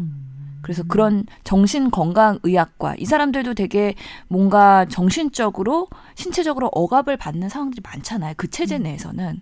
그런데 이런 것들이 신체화 증상으로 해서 몸으로 신체 증상으로 나타날 수도 있거든요. 네. 그럼에도 불구하고 여러 가지 정신과적인 질환, 뭐 우울, 불안, 스트레스 이런 것들을 질병으로 인식하는 것도 부족하고 음. 만약에 그런 것들의 진료를 받는다고 생각했을 때 내가 왜? 음. 라는 강한 부정적 인식이 있기 때문에 음. 이런 기본적인 질병에 대한 인식과 개선 이런 것들이 앞으로는 충분히 되어야 된다는 거죠. 거, 그것도 생각을 해봐야겠네요. 시간이 좀 많이 되긴 했는데요. 어, 마지막으로 한 말씀 씩 하시고 그다음에 다음 주제로 넘어가야 될 시간이 된 것 같아요. 어떠세요? 음. 원장님. 사실은 저는 이제 외과 의사잖아요. 음. 저는 북한의 의료인으로 가게 된다면 외과 형태를 해야 된다고 또 생각을 해요. 아마 외과 기술이나 이런 여러 가지가 좀 많이 부족할 거라는 생각이 들어서 한의 쪽은 뭐 북한이 아직도 잘 하고 있기 때문에 한의 쪽으로 들어갈 건 별로 없다고 생각을 해요. 음. 그래서 외과적인 부분, 수술하는 부분에 대해서 사실 내가 요즘에 수술을 안 하고 있잖아요. 어, 그래서 만약 북한 병원에 들어가게 된다면 수술하는 걸 좀 다시 한 몇 달 정도 train, 이제 제가 다시 한번 손 익혀놓고 음. 들어가서 혹시나 모를 응급상황이나 이런 걸 좀 준비를 해야 되지 않겠나라는 마음속에 사실 준비를 좀 하고 있고요. 어, 청년처럼 보이세요. 네. 아니 너무 신나는 일이잖아요. 음. 어 그래서 어 그 들어갈 마음을 갖고 있고 저 혼자 안 죽습니다. 저 조기자 데려갈 겁니다. 신 교수님도 가는 거예요. 네. 아, 청년 임채선 원장님의 눈빛이 저희 미디어. 담당관인 조 기자가 아니면 저는 어떤 언론과도 얘기하지 않을 겁니다. 예, 네. 알겠습니다. 미국에서 그냥 그냥 뭐랄까 등골이 오싹하실 것 같은데 조 기자가. 네. 신 교수님도 마지막으로 한마디 남겨주시고 다음 주제로 넘어가야 될 것 같아요. 예, 이거 공부 많이 해오셨을 텐데 오늘 정말 얘기 재밌었어요. 마지막으로 저희가 그래도 뭐 주안점을 둬야 될 만한 구석이 있다면 어디 뭘 생각해야 될까요? 음, 하여튼간에 우리가 체제가 바뀌고 뭔가 변화가 오고 그러면은 사실 뭐 저항도 있을 거고 그거에 대해서 우리가 변화도 해야 되는데 참 우리가 우선은 남한 사람들이 오픈 마인드를 가져야 될 것 같고요. 음. 그들의 특성과 그들의 문화적인 여러 가지 성장 배경 이런 것들을 잘 이해를 하고 우리가 어떻게 접목해야 될지에 대한 고민을 좀 더 많이 해야 되는데 그러려면 사실 정보가 많이 부족하거든요. 음. 서로를 이해하는데 아마 어, 시간도 많이 걸릴 거고 정보가 부족할 텐데 이미 먼저 온 통일 3만 명의 북한 이탈 주민들 아, 이분들에 대한 뭔가 특성과 그런 케어 이런 것들이 우리가 잘 이루어져야지 추후에 정말 통일이 되고 한반도 건강 공동체가 형성이 되었을 때 서로가 상호 협조나 협력 이해가 돼서 뭔가 국가가 더 발전할 수 있지 않을까라는 생각을 해봅니다. 음. 저도 오늘 신 교수님, 임 원장님의 이 주제에 관련한 얘기를 들으면서 느낀 게 좀 있었는데요. 이 통일을 대비한 교류의 천병이 확실히 의료가 돼야 될 것 같다라는 생각이 들었어요. 나 아픈데 챙겨주는 사람, 나 건강하게 도와주는 사람처럼 예쁘게 보이는 사람이 없거든요. 사실 마음이 통해야 교류도 하는 거잖아요. 돈 벌어준다고만 땡인가? 나 잘 살게, 나 안 아프게, 나 건강하게 만들어주는 것도 그것도 어마어마한 선물이고 어마어마한 호의거든요. 그렇게 해서 다져진 교류가 진짜 교류의 틀이 될 것 같다는 생각도 들었어요. 그래서 우리 신 교수님이 하는 그 학회 이름이 뭐죠? 통일보건의료학회죠. 네, 그 학회 중요한 것 같습니다. 네. 그런 학회와 활동들이 좀 많아질 거예요. 음, 그게, 그래야 될것 예, 같아 진짜. 그게 이제 각 섹터별로 좀 싸우지 않고 음. 어, 잘 정렬돼 가지고 음. 맡아서 어, 나갔으면 좀 좋겠고요. 신세계가 펼쳐지는 거다. 어, 신세계. 곧 있으면 이 뽀얀 거탑 방송을 저 저쪽 우리 북한에서 한번 예. 현지에서 또 할 수 있도록. 어, 어. 나 진짜 가보고 싶어요 북한. 저도 못 가봤어요. 가보고 어떻게 누가 가봤겠어요? 금강산? 가본 사람 많아요. 아 그런가? 예전에 예, 교류 협력이 그래도 어느 정도 원활히 될 때는 개성 가보신 분들도 많고요. 많아요. 의료계에서도? 예, 평양 갔다 온분꽤 있어요. 진짜. 예, 의료 봉사나 아니면 평양의 그런 과학기술 학교들이 있기 때문에 그런 것들의 음. 교류 협력 때문에 가보신 의료인들은 되게 많습니다. 저도 가보고 싶습니다. 여러분도 다 가보고 싶을 것 같은데 여튼 오늘의 첫 번째 주제 여러분과 함께 이런저런 얘기를 나누어 봤습니다. 그러고 있는 사이에 남주현 기자는 지금 또 일 때문에 이 북미 정상회담 관련한 방송 지금 특보가 다시 들어가고 있는 것 같은데요. 그 일 때문에 불려가서 자리를 비웠습니다. 저희 남은 세 사람이 아, 두 번째 주제 우리 뽀얀거탑 오늘 순서 2부 계속해서 진행을 하도록 하겠습니다. 아직까지도 지금 화요일 오후 녹음하는 시간이 4시 반 정도 되고 있는데요. 합의문 관련한 내용이 아직 발표가 되지 않은 것 같습니다. 예, 다섯 시에 나온다고 하니 뭐 기다려 봐야 되겠죠. 그래요. 예. 왜 이렇게 사람을 글쎄요 기다리게 만드나. 큰 꼭지 네 가지는 나왔고요. 음. 트럼프가 그거에 대해서 매우 만족하고 자랑스럽다는 멘트까지 날린 것으로 아, 너무 포괄적이어 가지고 예, 그런 거 말고 정말 뭐 다음 회담 장소는 어디 몇 시 뭐 이런 거 있잖아요. 그러니까 그리고 아마 그 트럼프의 개인 별장으로 오라고 아마 얘기를 할 것 같은데 음. 골프를 좋아하잖아요. 트럼프가 네. 김정은이 골프를 치나요? 농구를 좋아한다는 얘기 들어도 골프를 친다는 얘기는 못 근데 들었어요. 아마 그 몸에 골프 치다가 저는 몸이 안 좋을 것 같고요. 우리 의 아, 위원장님이. 나는 누가 좀 우리 김정은 위원장 건강 관리 좀 좀 호되게 좀 해줬으면 좋겠어. 먹는 것도 다 이게 좀 이거는 드세요. 이건 드시지 마세요. 담배 끊으세요. 술도 드시지 마세요. 뭐 이런 거 있잖아요. 운동은 그러다가 이걸 총- 하세요. 그러다가 막 이게 되지 않을까요? 미, 미움 받으려나? 네. 이제 북한 관련한 얘기는 여기까지 네. 하고 마무리를 해야 되겠는데요. 시간이 많이 지났습니다. 두 번째 주제로 넘어가겠습니다. 두 번째 주제 발제자는 임채선 원장님입니다. 어, 최근에 그 식약처에서 우리 어, 증기로 찌어서 하는 관련형 담배 있죠? 네. 예, 전자담배인데 어, 증기로 해서 쪄서 하는 담배 있어요. 뭐 상표를 다 전반적으로 말씀을 좀 드릴게요. 그 아이코스 그다음에 음. 글로 릴이라고 하는 그 세 개의 메인 제품에 대해서 식약처에서 검사를 했죠. 담배의 유해성과 어느 정도 어 차이가 있는지를 검사를 해서 발표를 했습니다. 근데 음. 어, 그 발표를 하고 나니까 지금 난리가 났어요. 아 댓글들이 네, 장난이, 장난이 아닙니다. 없었습니다. 이게 어 발표 내용을 보면 원래 그 일반 그 담배 있죠. 우리 음. 일반 태워서 하는 담배가 니코틴 같은 거 경우가 0.7 정도까지 나옵니다. 음. 근데 이 세 개의 제품을 해봤더니 글로가 0.1, 릴이 0.3, 아이코스가 0.5, 그리고 0.7까지 보통 담, 일반 담배가 나오는데 니코틴의 양은 뭐 그 중간에 고루 잘 분포가 돼 있었어요. 네. 그런데 이제 유해 물질이 어느 정도 나오냐를 보, 보는데 이 타르가 네, 타르. 타르가 문제였어요. 타르가 보통 일반 담배는 0.01에서 0.7인데 음. 릴과 아이코스에서 어 9.3이 나왔습니다. 음. 9.3. 거의 10배가 넘는 수치가 나온 거죠, 타르가. 그래서 어 이 타 타르가 어 10, 10배. 어떤 검사 방법에서 좀 다른데요. 10배에서 어, 한이 두 배 정도 사이까지 높게 나왔습니다. 음. 그 다음에 발암 물질 하는 발암 물질 및 그 WHO에서 어 발암 물질을 지정한 여섯 개 열한 개인가요? 예.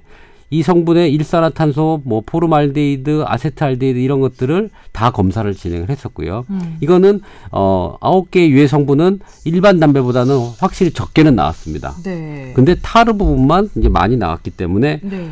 식약처에서는 어 일반 저 우리 우리 유해 성분 그러니까 발암 물질에 대한 유해 성분도 검출이 됐고 음. 타르가 일반 담배보다 높게 나왔으니 건강에 어 해롭다고 이제 식약처에서 어 얘기를 했겠죠. 예. 이제 근데 이제 그렇게 하고 나서 이제 그거에 대해서 이제 이 제품을 판매하는 회사들이 반발을 하기 시작했습니다. 네, 인정하지 않는 인터뷰를 좀 했었죠. 네. 이건 실험이 잘못됐다. 음. 어. 그래서 타르의 양이 많다고 할 수가 없다라고 얘기를 하는 겁니다. 아까 얘기한 그 발암 물질 그 11개의 물질 중에 다른 것들이 다 대부분 적게 나왔기 때문에 네. 일반 담배보다 적게 나왔다고 얘기를 해야지 음. 왜어 나왔기 때문에 어 담배로서 어 뭐 유 해하다라고 얘기하는 건 잘못됐다라는 거죠. 음, 그러니까 주요 유해 성분들은 일반 담배보다 더 적게 검출된 게 맞는데 네. 타르가 더 많다고 유해 성분이 더 많이 들었을 거라고 얘기하는 거는 무리다. 무리다. 뭐 이런 식으로 반발을 하고 있는 거죠. 근데 중요한 건 이 타르예요.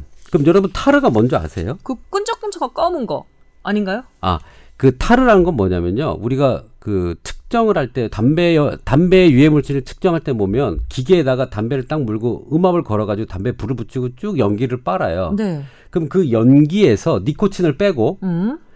그다음에 수분을 빼요. 어, 네. 어, 그럼 그 끈적끈적한 뭐가 남겠죠. 네. 그러니까 유기 무기물이 다 포함된 그 잔재물이겠죠. 네. 그게 타르예요. 음. 사실 근데 그거는 여러 개의 덩, 물질들이 막 섞여 있는 걸 아, 거잖아요. 단일 물질이 아닌 거네요. 아니 그 덩어리예요. 그냥 아. 총량을 얘기하는 거예요. 음, 음. 근데 그 총량이 타르가 나쁜 거라고 판매하지 않, 할 수는 없다는 거예요. 음. 그러니까 WHO도 사실은 타르 때문에 담배가 유해하다라고 어 규제의 확실한 근거는 아니다라고 했어요. 타르가. 음. 그러니까 오. 타르는 어 당연히 그냥 연기와 수증, 그러니까 니코틴과 수증기를 뺀 나머지 물질이거든. 그 안에 유해 물질도 있겠죠. 그다음에 아무 뭐 의미가 없는 물질들 다 포함한 거라고 보시면 돼요. 근데 일단 시각적으로 봤을 때 까맣고 끈적끈적한 덩어리 가진 것들이 먹는 것도 아니라 폐로 들어간다고 생각하면 그게 몸에 좋을 거라고 생각하는 것은 오히려 더 이상하지 않을까요? 예. 그런데 이제 이것도 잘못됐다는 거예요. 니네들 이 타르를 측정하는 방식이 네. 니네는 잘못됐다 식약처야라고 지금 회사에서 얘기를 하고 있습니다. 담배 회사에서. 예. 근데 그거는 맞아요. 이미 저도 그거에 대해서 인지를 하고 있었거든요. 왜요? 저기 방식이 어땠길래? 그 지금 국제적인 그 인증 방식 관련한 그 쪄서 하는 담배의 국제적인 인증 방식이 없어요. 그러니까 일반 담배에 대한 국제 인증 방식이 있어요. 그래서 IS 방 ISO 방법과 어 HC 방법으로 두 가지를 가지고 측정을 했거든요. 네. 어 했더니 어 이 두 가지를 했더니 타르 양이 아이코스가 원래 제일 많이 나왔다 그래요. 9.3, 9.1, 글로가 4.8이 나왔는데 HC법을 사용을 하니까 글로가 20이 나오고요. 아이코스가 18.8이 나오고 릴이 17.1이 나와요. 오, 뒤집히네요. 네.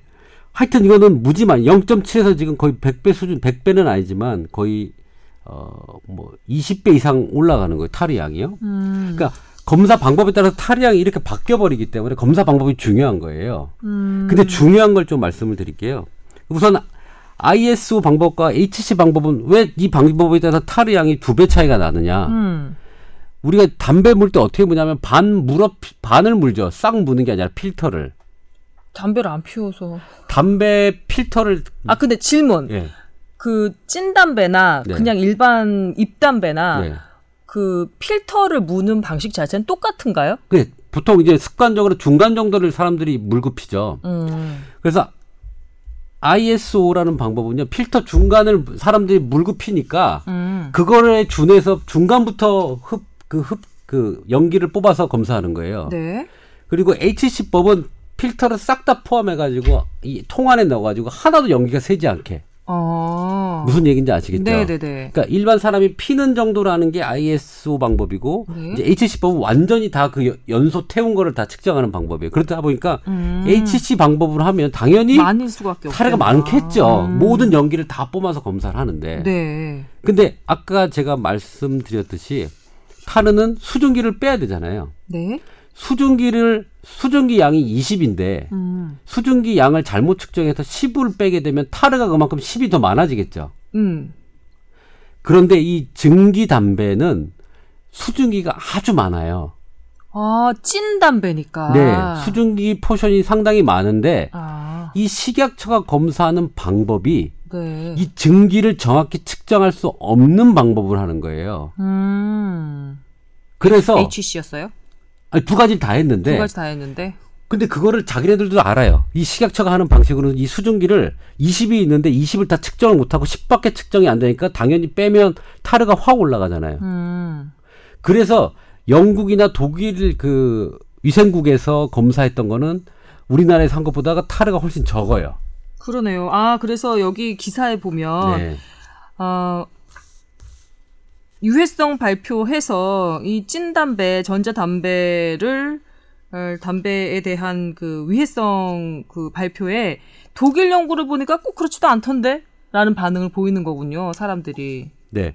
그래서 영국과 독일 쪽의 연구에서는 타르 양이 확실히 일본에서도 했더니 타르 양이 확실히 적었어요. 음. 그런데 재미난 거는 이 필립 모리스라는 회사가 있잖아요. 지금 아이코스라고 제일 많이 팔고 있는 시장 점유율이 제일 큰 회사가 네. 니네 연구 그 측정 방법이 잘못돼 있어. 그러니까 이걸 도입해야 되라고 알려줬는데도 음. 안 했어요. 그래서 어 자기네들이 이제 측정 방법이 어, 정밀 연구팀에서 측정 방법이 잘못된 줄 알고 일본에 건너갑니다. 예? 네. 그래서 일본에 건너가서 어 이 방식에 대해서 니네 일본 어떻게 하니라 기술 제의를 하고 있었어요. 누가요? 식약처에서 이 지금 음, 네네. 왜냐하면 그 수증기를 그래 니네들은 어떻게 측정하니라고 물었더니 그 찐 담배 같은 경우 수증기가 많기 때문에 이 공기에 있는 수분을 하는 뭐 흡착하는 종이를 통해서 수분을 더 채취를 했다. 음. 그래서 그거에 대해서 귀를 기울하고 곧 논문이 나올 건데 이 방식으로 해야 정확한 수분량을 측정해서 탈의량이 나온다라고 교류를 해서 식약처는 그걸 알고 있는데 그랬는데요. 그걸 안 하고 지금 발표를 이렇게 또 해버린 거예요. 그런데 만약에 일본 그쪽에서 권유를 한 방식대로 음. 타르나 뭐 이런 니코틴 등을 측정을 하면 결과가 아예 없는 걸로 나오진 않을 거 아니에요. 유해 성분이 아예 없는 걸로 나오진 않는 그렇죠. 건. 그러니까 일본에서 한 통계를 보면 일본 NIPH 식약처에서 한 걸 보면 일반 담배의 탈의 함유량이 19.2 밀리그램 퍼 CIG로 나왔고요. 우리 찌는 담배가 9.8 어, 밀리그램 퍼 CIG 나왔. 그러니까 사실은 일반 담배보다 타르가 두, 한 50% 적게 나왔거든요. 일본은. 음. 네. 그래서 거기에 뭐 카트리지를 사용을 해서 어, 수분을 흡수하는 형태를 했더니 이렇게 나온다 라고 해가지고 그거를 어, 우리나라 식약청하고도 논의를 했지만 그 방법을 안 하고 지금 일반적으로 이렇게 높은 형태로 지금 발표를 해버렸기 때문에 음. 이 업체에서는 이제 난리가 난 거죠. 임 원장님의 네. 발제를 제가 쭉 지켜 지켜본 건 아니죠. 예, 네. 어, 듣고 난 일감은 뭐냐면요. 일단 우리나라 그 어디서 했죠? 식약처가 한 전자담배 유해성 검사 결과가 어, 조금 달라질 수도 있다. 맞습니다. 네. 예. 라는 얘기를 좀 길게 해주신 것 같은데 그럼에도 불구하고 비흡연자인 저로서는 그렇다고 해서 전자담배 유해성이 제로인 건가? 그거는 아니지 않느냐, 어, 라는 생각이고요. 음, 만약에 전자담배 유해성 검사 결과가 약간 왜곡되거나 과장됐다, 내지는 조금 측정, 측정이 부정확했다 라고 해서 뭐가 달라지나? 뭐가 달라지나 대체? 라는 생각이 들거든요. 자, 우선은 타르라는 개념 자체가 타르가 자체가 나쁜 게 아니고 뭐 나쁜 물질도 있겠지만 담배의 부산물이잖아요. 그죠? 타르가 타르가 무해하거나 좋다고 얘기할 수는 없죠. 없죠. 네. 뭐 유해 물질도 섞여 있지만 이 전체 양이 많다고 해서 뭐 독성이 많다고 얘기할 수는 없기 때문에 음, 타르가 많다고 해서 뭐 유독하다고 표현할 수 없어요. 무해하다고 표현할 수도 없지만 네. 근데 타르가 많게 나온 것 때문에 담, 이 끼지는 담배가 유해하다고 얘기하는 거는 안 된다라고 이제 흡연자들과 회사는 얘기를 하는 거예요. 음, 두 번째, 그리고 식약처가 지금 한 방식에 타르 양이 너무 많이 나왔는데 니네 거 잘못한 거야라고 지금 업체도 얘기를 하고 있고 다른 나라 결과랑 우리나라 식약처가 잘못한 것, 좀 측정을 잘못한 게라고 지금 다들 얘기를 하고 있는 거거든요. 그래서요. 그래서 지금 보면은 이건 제가 흡연자의 입장으로서 얘기를 하는 그렇죠. 겁니다. 네, 예. 그러니까. 음. 그래서 보면은 이게 중요한 이슈기는 해요. 왜냐하면은 어 우선은 김소연 아나운서가 지적한 그 부분 타르의 양 이거는 매우 중요하거든요. 왜냐하면은 전자담배, 뭐 가열담배, 찐담배 이런 것들이 도입됐을 때 선전하기로는 기존에 있는 권련보다 유해성이 떨어지기 때문에 이런 걸 피십시오라고 선전을 많이 했어요. 그래서 그렇죠. 피고 있는 사람들은 아 내가 기존의 담배보다는 훨씬 더 그나마 건강에, 낫겠지. 어, 나을 어, 거야라는 음. 믿음을 갖고서 많이 거기로 전환을 했다는 거죠. 음. 근데 식약처의 기준으로 봤을 때는 그렇지 않을 수 있다는 거를 보고한 거기 때문에 음. 아직 정말 타르가 많은지 아니면 기존보다 적은지는 모르겠으나 우선은 안전성이 더 높다라고 얘기할 수는 없는 거죠. 음. 그런 부분에서 예전에 그 홍보 어 이런 그 광고. 가열, 예, 음. 우리는 가열 담배라고 해야 된다고 주장을 하고 있는데 가열 담배, 전자 담배 이런 것들의 홍보가 잘못됐다. 음. 어, 소비자들을 현혹했다. 음. 팩트가 아니었다라는 면에서는 되게 중요한 팩트고요. 이 타르의 양이 더 높으냐 아니면은 적냐는 음. 그리고 타르의 양이 무조건 비례해서 우리 몸에 위해를 가하지는 않죠. 하지만 이 타르가 얼마까지 안전하냐, 얼마까지 안전하지 안전하지 않냐 이런 것들에 대한 기준이 없는 상황에서 음. 1에 노출됐을 때, 10에 노출됐을 때 우리가 폐암으로 갈 수 있는 가능성, 여러 가지 암의 발병의 가능성 이런 것들이 어 비례하지 않는다는 거죠. 그런 면에서는 조금만 노출됐을 때도 당연히 암의 반, 가능성이 높아진다면 우리는 음. 우리가 금연을 준비하고 뭔가 그런 금연 클리닉에서 권고를 할 때 전자담배로 이행을 해서 끊는 것보다는 아예 끊어야 된다라고 더 강하게 얘기할 수가 있는 거거든요. 네. 그런 것들이 아직까지는 근거가 확실하지 않아서 논란이 많은 거긴 하잖아요. 음. 근데 처음부터 금연 클리닉을 활성화하고 금연 정책이 강화되면서 담배세가 올라가고 뭐 그럴 때 전자담배에 대한 얘기가 되게 많이 나왔어요. 전자담배가 지금 그냥 입담배보다 세금이 좀 낮죠. 그쵸. 예. 그래서 그러면은 많은 사람들이 전자담배로 이행을 하고 그 다음에 끊는 게 좋지 않느냐라는 착각을 하고서는 사실 그렇게 이사를 많이 간 거죠. 전자담배 음. 쪽으로. 네. 근데 그렇지 않을 수 있다라는 게 계속 메시지가 나오는 거고요. 그렇죠. 이번에 그 식약처 어, 유해성 검사 결과도 그 중에 하나고요. 예. 그런 결과. 그렇다면 정말 이것도 유해하다면 세금을 더 올려야 되고 경고 메시지나 경고 그림이 동등하게 삽입돼야 한다라는 것. 그러니까 음. 금연 정책에 똑같이 일관성을 가지고서는 적용이 돼야 된다는 게 정부 측의 주장인 거죠. 네, 조금 전에 임 원장님께서 말씀하신 것 중에 그 타르를 추출하는 그 시험 방법 자체가 다르기 때문에 타르 그 검출 양이 다를 수 있다고 말씀하셨잖아요. 어떤 건 중간에 사람이 빠, 빠는 것처럼 중간부터 재고 어떤 거는 모두 다 포집해가지고 재고. 근데 지금 막 떠오른 생각인데요.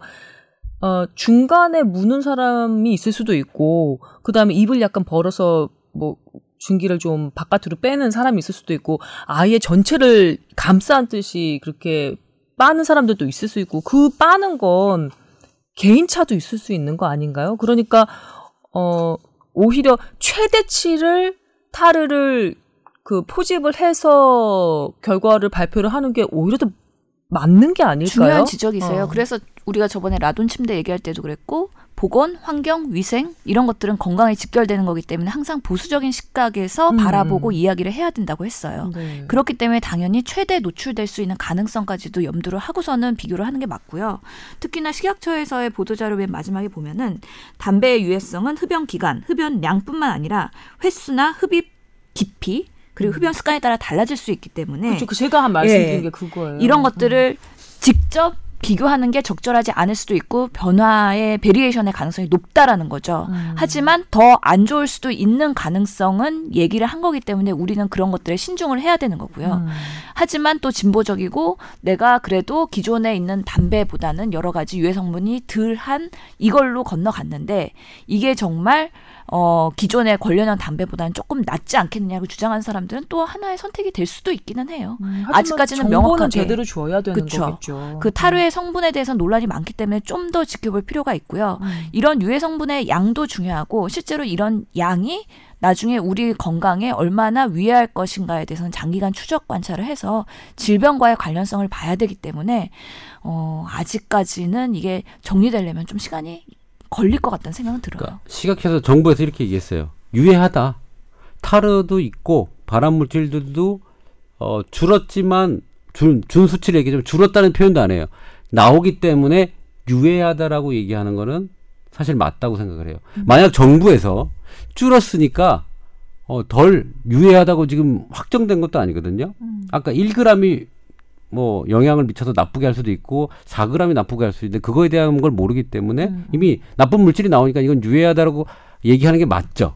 어, 이제 맞는데 이제 산업적인 측면에서는 아까 얘기한 측정 방법 때문에 아마 곧그 필립 모리스에서 그 1000명 임상 실험한 데이터를 아마 공표를 할 거예요. 18일 날 한다고 데- 얘기를 하더라고요. 음. 그래서 그 결과가 나오고 그다음에 다시 아마 재검을 하게 되면 아마 타르 양은 줄 거지만 네. 아까 얘기한 대로 타르도 나오고 발암물질도 지금 들어가 있는 거기 때문에 건강에 나쁘진 않죠. 음. 네, 일반 담배에서 이렇게 갈아타는 사람들이 심적 평안함은 찾을 수 안정감. 있죠. 예, 안정감 심리적인 안정감. 안정감 찾을 수 있겠죠. 저 네. 질문이 하나 떠올랐는데요. 어, 사실 이 전자담배 피우는 사람들의 상당 부분이 그래도 입담배보다는 낫겠지라고 넘어오는 사람들도 있는가 하면 또 하나는 어, 냄새가 적고 연기도 안 나고 주변 사람들한테 피해가 좀 덜하다. 그것 때문에 넘어오는 사람들도 있거든요. 근데 상당수 전자담배 피우는 사람의 옆에 있는 사람들이 전자담배도 냄새가 많이 난다. 나는 전자담배에 그 증기 맞는 것도 너무 그 좋지 않다. 좀 피하고 싶다. 이렇게 얘기를 하기도 하거든요. side stream에 대한 연구는 없습니까? 아직 뭐 이 메인 연구도 지금 안 돼 있는데 아. 아직 그거 되려면 시간이 더 필요할 것 같고요. 왜냐하면 저희 사무실에서도 이 전자담배 증기 맞기 싫은데 피해 달라라는 식으로 좀 문제가 좀 있었거든요. 실내에서 그것도 피면 안 되죠, 사실은. 그렇지 않나요? 네, 근데 뭐 여- 어, 피는 분들이 꽤 계시죠. 왜냐하면 금방 사라지니까. 음. 예. 근데 하여튼 그것도 사실은 어, 우선은 비행기 담배 안에서 못 피죠. 원칙적으로 금연구역에서든 전자담배도 피면 안. 안 되는 걸로 돼 있어요. 예. 음. 그 매너가 없으신 분입니다. 아, 근데 저는 참 어떻게 저 끼견자로서 되게 힘들어요. 서글프신가 봐요. 아, 중국 너무 좋아요. 막 엘리베이터에서 피고 버스 안에 피고요. 그럼 안 되는 거라니까. 아, 그, 뭐 이렇게 보고 있으면, 와, 옛날 우리 70년대 어르신들이 막 버스 안에서 담배 피시고 막 이랬던 모습하고, 음, 애기 안고 막 담배 피우고. 네. 안 됩니다. 안 수술방 좋은 병원 거예요. 안에서 담배를 펴요. 에? 제가 보고 너무 깜짝 놀랐어요. 수술방 앞에 사람들이 한 2, 30명이 모여 있거든요. 수술 네. 끝나고 가족들 기다리는데, 거기서 담배를 피십니다. 옛날 영화 보잖아요. 비행기 안에서 다 담배 피더라고요. 옆에 잿더리가 있어요. 깜짝 놀랐잖아요. 옛날 영화 보고. 그러니까 흡연자들이 한탄을 하는 거예요. 우리의 권리가 점점 축소되고 있다. 음. 그분들의 입장에선 그게 충분히 이해가 되긴 해요. 끼견권. 근데 아. 또 건강권이라는 게 또 있으니까요. 뭐 어쨌든, 이 권련형 담배도 이제 담배다 보니까 유해하고요. 네. 덜 유해하냐가 핵심인 거지, 음. 똑같이 유해한 겁니다. 예. 저는 이렇게까지 돈이 많이 되는 시장인데 유해하지 않은 담배 맛이 제대로 살아있는 제품 못 만들까요? 있죠. 근데 이게 왜 데이트를 쳤냐면요. 지금 뭐 시장 점유율을 뭐 거의 10% 육박을 하거든요. 음. 이 단기간에 담배 총 우리나라 판매의 한 단일 이 제품이 뭐 8%까지 올라갔어요. 음. 수많은 담배가 있을 거 아니에요. 네. 그러니까 뭐 거의 다섯, 그러니까 5대 제품이 된 거예요. 이 지금. 그러니까 적어도 많은 사람들이 한 세 명 정도, 네 명 정도의 한 명은 이걸 피고 있다고 보셔야 되거든요. 그런 그런데요. 어. 네. 그런데 어, 이 일반 담배를 피던 사람이 일반 물 전자담배 있죠. 이거 지금 증기형 말고 그거는 이 맛과 향의 풍미를 못 느껴요. 그래요? 근데 이거는 이거를 그나마 느낄 수 있죠. 어, 참 이상하다. 그렇게 지- 물건들 잘 만들어내면서 네. 그걸 못하나? 아, 그게 어려워요. 예. 그러니까 참 안타까워요. 근데 돈이 지배하는 세상이기 때문에 이 담배 기업 이 갖고 있는 위력이 엄청나서요. 이렇게 식약처가 발표를 해도 곧바로 대응을 하고 그러게요. 사실 뭐 조만간 데이터가 로비력이 발표 엄청나대요. 된다고 하지만 그 담배 회사 자체에서 생산하는 그 연구 데이터가 얼마나 신뢰할 수 있는지는 사실 의문이 들긴 합니다. 그럼에도 불구하고 돈으로 많은 것들을 생산해낼 수 있기 때문에 분명히 반대 논리를 또 만들어내면서 맞대응을 할 거거든요. 에다가 점점 끼견자들이 마이너가 되고 있긴 한 것 같더라고요. 예전에 보면 한 사무실에서 남자들 중에 담배 피우지 않는 사람이 훨씬 적었거든요. 그런데 우리 신랑 회사도 그렇고 저희 회사도 그렇고 지금은 담배를 피우지 않는 사람들이 훨씬 다수예요. 훨씬 다수에서. 그래서 그 우리 SBS 그 사옥에 1층 그 잔디밭에 가면은 끼견 구역이 있습니다. 흡연 구역이 있는데 거기 보면은 들어가서 담배 피우는 사람이 점점점 줄어들어요. 왜냐하면 퇴직하는 분들이 담배 피우는 분들이 계속 많았는데 그런 분들은 점점 회사 퇴사하고서는 없어지고 있거든요. 젊은 사람들은 담배 거의 안 피고 그러니까 점점점 소수가 되더라고요.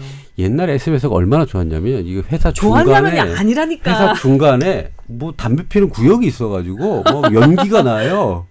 근데 그렇게 언론하는 사람들이 옛날에 막 고민하고 글을 써야 되기 때문에 담배를 피게 건물 안에서 피게끔 SBS는 했던 거죠, 맞죠? 편집실에서도 피우고, 피고 그냥 보도국에서도 피우고 어느 순간에 갑자기 끊었어요. 예.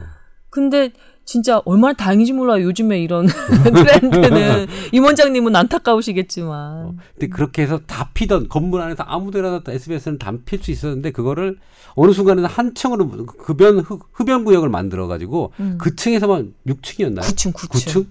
거기서만 피다가 이제 쫓겨나서 저 밖에 구석탱이에서 이제 네, 예, 로비에 있는 잔디밭에서 피우고 있죠.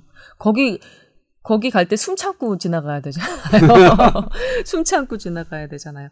아이고, 어, 권련형 담배의 유해성 검사 결과 논란에 대해서 좀 짚어봤습니다. 어, 저희 뭐 어쩌다 보니까는 의견이 좀 갈렸어요. 예, 갈렸는데 예, 여러분도 어, 청취자분들 중에 끼견자도 있으실 테고 비흡연자도 있으실 테지만 여튼 무엇보다 제일 중요한 거는 건강 아니겠 이렇게 생각이 듭니다. 예, 담배는 1등급 발암 물질입니다. 네, 알겠습니다. 네. 네라고 하셨어요, 원장님. 영혼이 없어요. 영혼 없이 네. 영혼 없이 그냥 대답하시고 예, 피시더라도 알고 피시면 됩니다. 아 진짜 하지만 주변 사람들의 간접 흡연에 노출의 가능성은 있으니까요. 사이즈 찜 싫어요. 아우, 간접 흡연 나빠요. 아시겠죠? 네. 오늘 이렇게 마무리하도록 하겠습니다. 저희는 뽀얀거탑이었고요. 다음 주에 건강한 모습으로 남주윤 기자와 함께 다시 찾아뵙도록 하겠습니다. 두 분 고생하셨습니다. 감사합니다. 감사합니다. 감사합니다.